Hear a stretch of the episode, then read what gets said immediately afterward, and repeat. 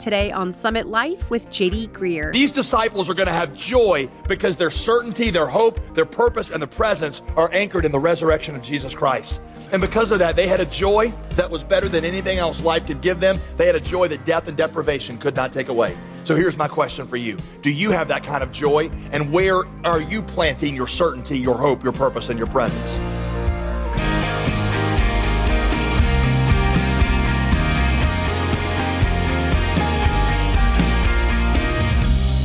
Friday and welcome back to Summit Life with Pastor JD Greear. As always, I'm your host, Molly Vidovich.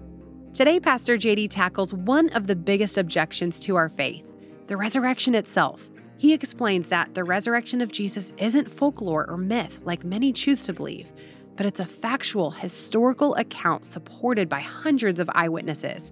He's taking us to the time when Jesus appeared to his disciples after his resurrection and describing the joy that followed in their hearts. This teaching is appropriately called The King's Joy, and if you've missed any of the previous messages in the Gospel of Luke series, listen for free online. Just go to jdgreear.com. Now let's jump in. Here's Pastor JD. Luke chapter 24. Now, last time that the disciples had seen Jesus, when we find him in Luke 24, is they'd seen somebody taking his dead body down off of a cross. A couple of the disciples and several of the women had said that they'd seen Jesus since then, but you'll notice there in verse 11 of chapter 24, it says that this seemed like nonsense to them. So that's where we pick up in verse 36. Verse 36, as they were talking about these things, Jesus himself stood among them. I love that little phrase that he stood among them. Not that he walked into the midst of them, uh, right? He just like, they're in a small group, they're standing in a circle, and all of a sudden, boom, he's there. you know, if, if, Star Trek writers had, had written this, he would have beamed into the midst of them. He teleported into them. The Gospel of John tells you that the doors were all locked. He just stood there. And then he says to them, Peace to you. But to me, that's actually a little humorous. I think you see a little bit of the playful side of Jesus there. They think he's dead. And then he just appears in the midst of them and says, Peace to you.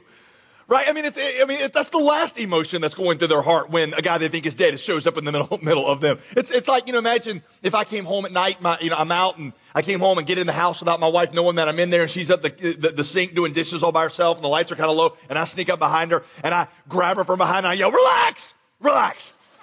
That is the last emotion she feels when I grab her from behind, right? That's the last emotion they're going to feel. I, I, think Jesus got a good chuckle out of that. Uh, verse 37 but they were startled and frightened.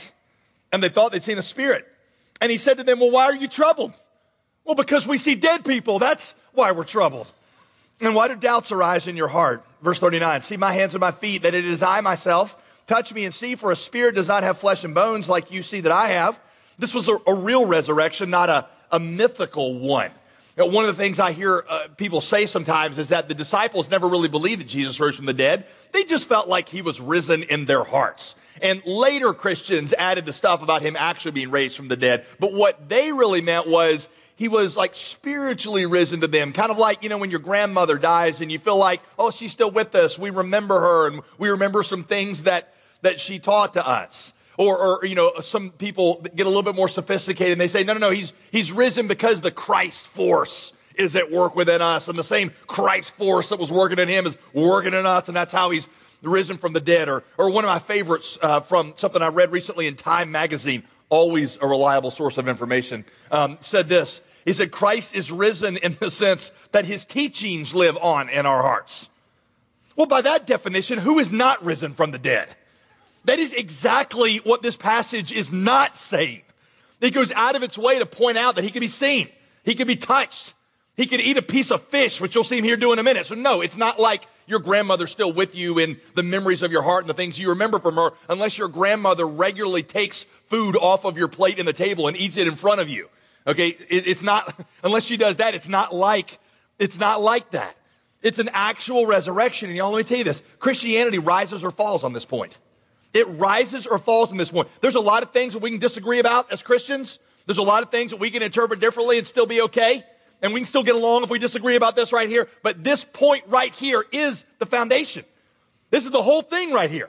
And the reason for that is what I've often explained to you that the central point of Christianity is not what Jesus taught. The central point of Christianity is what Jesus did. And the fact that he rose from dead validates the fact that Jesus had lived for us and died for us and paid for our sin. And if he hasn't risen from the dead, then he didn't really pay for our sin. And if he didn't pay for our sin, then this whole thing is useless. That's what Paul said, 1 Corinthians 15. If Christ has not risen from the dead, then you are still in your sins and your faith is useless. Useless. So this is the point of all of it. Verse 40. And when he said this, he showed them his hands and his feet. Why his hands and his feet? Why? Well, you know this, right? I mean, the nail scars are in his hands and his feet. The, uh, the Gospel of John tells you that he retained the scars, that forever, for eternity, Jesus will perpetually have the scars of our sin in his body. Verse 41. And while they still disbelieved for joy. I love that phrase. It, it, they gone from disbelieving because it's not possible to disbelieving because it's too good to be true. And they were marveling. He said to them, Have you anything here to eat? Which is kind of a strange thing just to say in the middle while they're trying to figure out, you know, if they're still alive and if they've seen a ghost. He's like, Hey, you got something to eat? And they're like, Yeah. Verse 42. They gave him a piece of broiled fish and he took it and, and ate it before them. Here's another piece of evidence, by the way, that shows you that these stories are not myths that are made up. And people like to say the resurrection stories, again, are myths that got added in later that, that later Christians, in an attempt to beef up Christianity, you know, took the, these stories of Jesus and they, they turned him into God. They turned him into somebody to resurrect from the dead. The New Testament scholar N.T. Wright points out, follow me, that these stories, they just don't read like myths. Question. If you were a Jewish person writing a myth, why wouldn't you put more mythical kind of elements in it? Like, like Jesus coming out and his body shining like the stars of heaven. That's a myth, right? But in these accounts, Jesus walks out and orders fish and chips. And then none of the church leaders believe that it's really him. Is that the kind of stuff? Are those the kind of details you would include if you were writing a myth? No. Verse 44. And he said to them, These are my words that I spoke to you while, while I was still with you. That everything written about me in the law of the Moses and the prophets and the Psalms must be fulfilled. And then he opened their minds to understand the scriptures and he said to them, Thus it is written, the Christ should suffer and on the third day rise from the dead. It had been there the whole time. It's almost like one of those pictures that you're, you're looking at. Remember the pictures with all the dots in them? And, and, and like there's some 3D image in it. And I think it's called Magic Eye. Do you remember those? And do you remember how the first time that you saw that, you claimed to have seen something when you actually didn't see anything? Anybody with me? No? Like for a solid year, I was like, oh yeah, it's a dragon, you know, but I, I wasn't seeing anything. You got to cross your eyes just right. Are you tracking with me? Um, this is what happens as you're studying the Bible and you start to really get it. You start to see that there are a couple things that are running through every story of the Bible. One of them is the gospel. The other one is the person of Jesus. And I'm telling you, this is when Bible study gets fun. You're looking all of a sudden, like, boom, how did I not see that? The gospel that God was going to accomplish our salvation by himself. That, that salvation was a gift that he would give at his expense, that he would give it to us and we would receive it. That's in every story of the Bible. Uh, the person of Jesus, that he was going to come and live the life that we were supposed to live and save us as God's son for us. It's there. And that's why I love studying the Bible. It's why I love teaching it to you, because I love showing you how the gospel and Jesus are through every story of scripture. And anytime you interpret a story of the Bible and don't see the gospel and Jesus in it, you have interpreted it wrongly. It makes Bible study awesome, adventurous, because it's like one of my other favorite authors, Peter Kreeft, says studying the Bible is like looking through a keyhole and then seeing somebody look back at you. It's Jesus, it's, it's the gospel. And, and so he opens their minds so that they, they see that. Verse 47 And he told them that repentance and forgiveness of sins should be proclaimed in his name to all the nations, starting in Jerusalem. There's your mission, by the way. Verse 48 And you, he says, are witnesses of these things. He was going to commission them and preserve their memories so that they could accurately record for you and me what we needed to know about Jesus. Verse 49.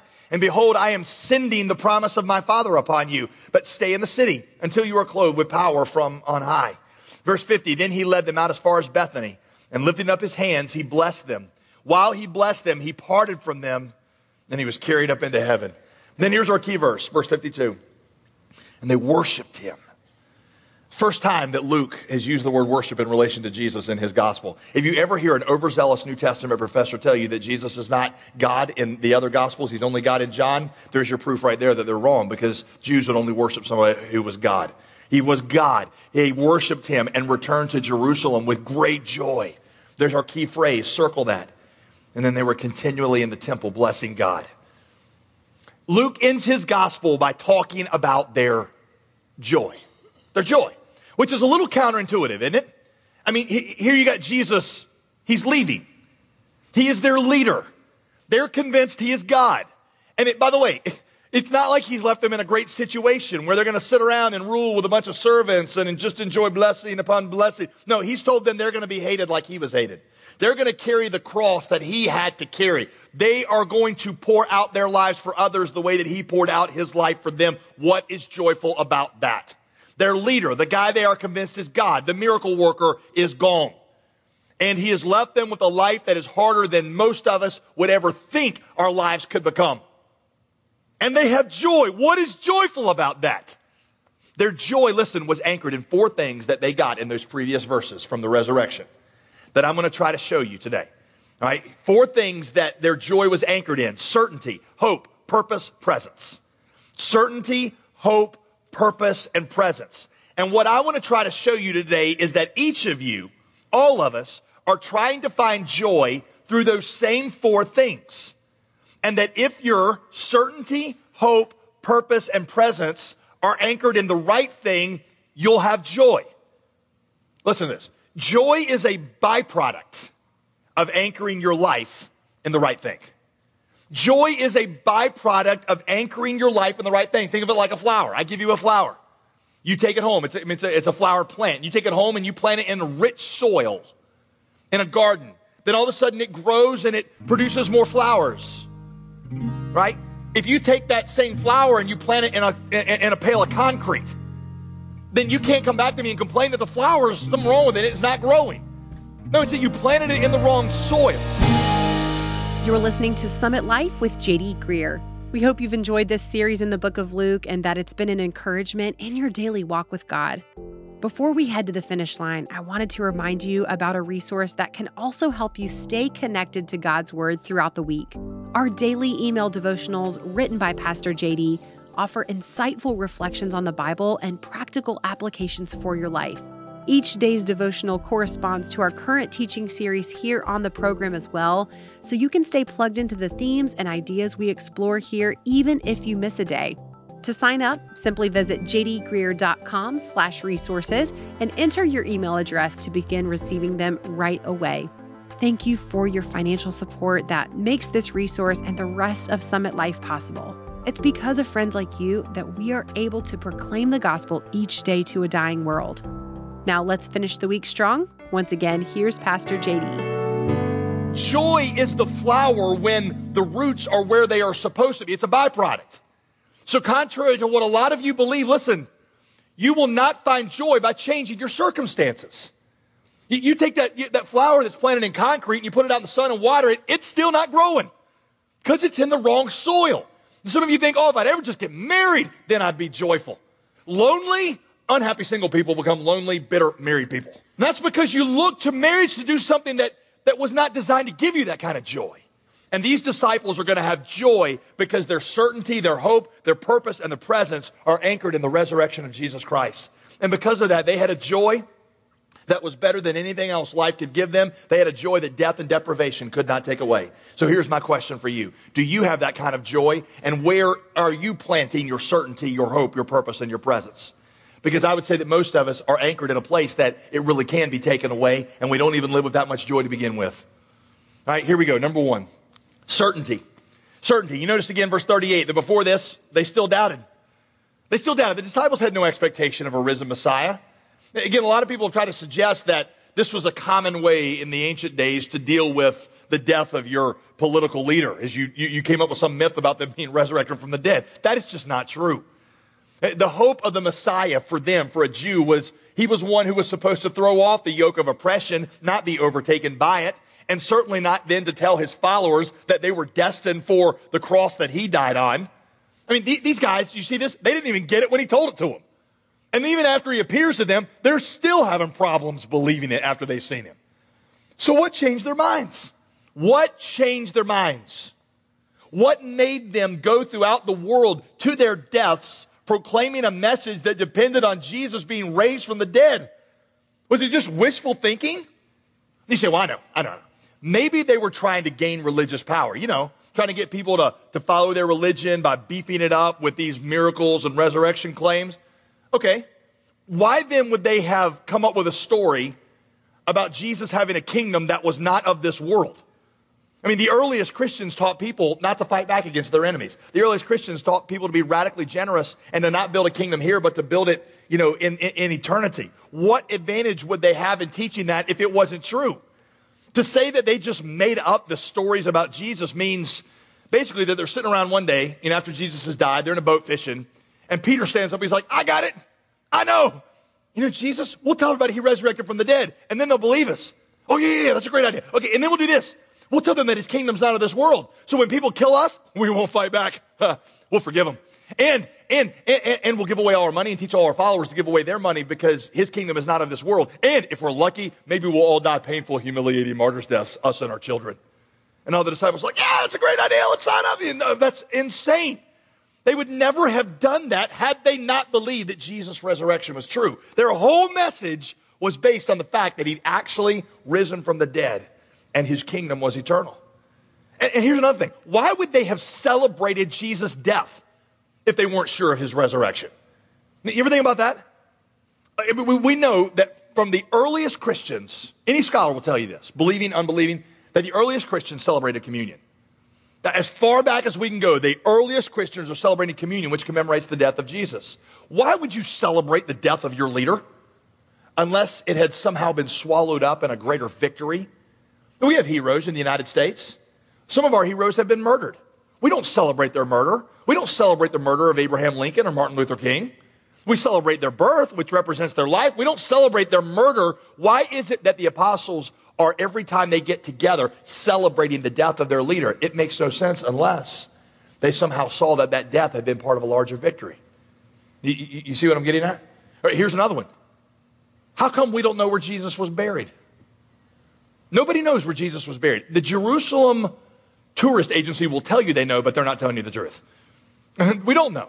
We don't. They, they, have got it limited down to two places, but all it is is a guess. Within two decades of Jesus having risen from the dead, nobody knew where he was, had been buried. You want to know why that is? I, will explain to you this way. If somebody in your life dies that's close to you and it's an untimely death, suddenly everything that they left behind becomes precious to you, doesn't it? This was their room.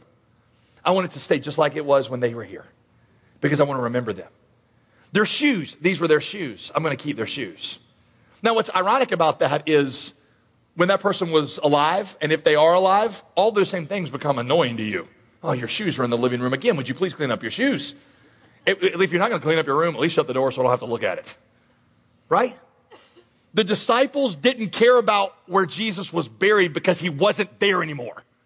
They didn't care about his tomb because they believed he'd been risen from the dead. You say, well, okay, maybe, maybe the earliest disciples didn't believe it. Maybe other people made it up later and they inserted it into these stories. Okay, where's the evidence for that? Where are the other gospels that basically just have Jesus as an indie rocker? I, have never seen one. And if somebody later were doctoring these books to try to beef up support for Christianity, why would you leave all the stuff in there that makes the disciples look like buffoons? Because they're the leaders of the church, right? And if you're trying to inspire confidence in your leaders, why do you keep presenting them as the three stooges? The women get it. All the women get it. The Pharisees get it. Joseph of Arimathea and Nicodemus are the ones who take Jesus down from the cross and bury him. They get it. The disciples don't get it. Why would you tell a bunch of stories that make the disciples look like idiots if they weren't true? See, it just doesn't read like a myth. The earliest Christians believed that Jesus rose from the dead. And that gave them a joy that turned Jesus' death into triumph. And it gave them a resolve that made them willing to face their own death to complete the mission. They had a joy that death and deprivation could not take away. They had certainty. They had certainty. So here's my question What is your certainty in? I have staked my life and my eternity on the fact that Jesus rose from the dead. If you're not a follower of Jesus, you have staked your life and eternity on the fact that he has not. What is your certainty in? Now you say, well, JD, can you prove to me that Jesus rose from the dead? No. I also can't prove to you that this is my consciousness is not the dream of a butterfly. I've seen Matrix, I know how that works. All right. But I have a relative degree of certainty that this is not the dream of a butterfly. The reason I say that is because some of you are looking for something that is really inconsistent because you don't ask for this kind of proof in any other area of your life. There is reasonable evidence enough to make me certain that Jesus rose from the dead. And it is certain enough that I stake my entire life on it. And that certainty gave them a joy that gave them joy in the midst of pain and resolve in the midst of persecution. Number two, hope. Second anchor, hope. Where's your certainty? Second thing I want to ask you is where's your hope? The resurrection of Jesus gave them hope in two different ways. Check this out. In his resurrection, he gave them a picture of the creation they were headed to. His resurrection gave them a picture of the creation they were headed into. He could be touched. He could eat fish. They could recognize him, but he could also beam into rooms. I've told you throughout this series that Jesus was more alive after the resurrection, not less alive, and that all that we love down here is just a pale reflection that we're going to get to experience a resurrection version of up there. And think, listen, think by way of analogy. If Jesus' resurrected body was recognizable, could still enjoy broiled fish, but could pass through walls, what does the resurrected version of the Alps look like? What if analogously what happened to Jesus' body is going to happen to the rest of the world? Heaven is not whisking us off into the clouds or into nirvana. Jesus said it was a new heavens, a new earth, a resurrected version of those things. What does it look like? What's it like to experience that? Down here, we've got five senses. Maybe up there we'll have a hundred. What does that look like? I mean, it's got to be awesome. Yeah, how do you describe light to somebody who has no eyes? When Paul was talking about eternity, he said this. He said, Eye has not seen, nor has ear heard, nor has entered into the heart of man what God has prepared for those that love him. I take that to mean that you and I don't have the sensual capacity to understand what God has prepared. And you see, that gives people hope who are in the midst of pain and deprivation. You're not married, and you've always wanted to be married, and you're like, if I don't get married this time around on earth, then I'm just going to be lonely. No, no. Marriage is just a pale reflection here of something that is eternally fulfilled there. In eternity, the lame walk, the lonely have companionship, the blind see, the poor abound with riches, the good, the best, the resurrected version is coming. Where is your hope? Only God can fulfill the desires of your heart, so turn to Him with eager expectation. Thank you for listening to Summit Life, the Bible teaching ministry of Pastor JD Greear. We're so glad that you joined us this week. We hope you've been enjoying our daily Summit Life broadcasts. But in addition, we've also made other resources available on our website, like sermon transcripts and blog posts, all available free of charge.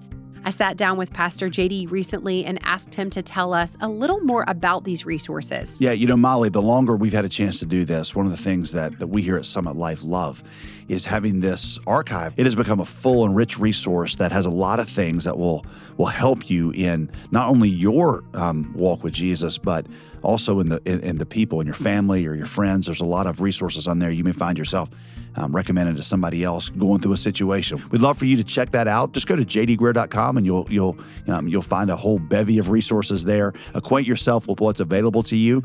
Um, we make them all free of charge. And by the way, let us know if, if God's at work in your life through this ministry or if there's some answer to prayer. We would love to rejoice with you. Let let us know how God is using um, these messages in your life, in your family, or in your community. Let us know how He's at work. We love, love, love hearing from our listeners. So go there to jdgreear.com and send us a note.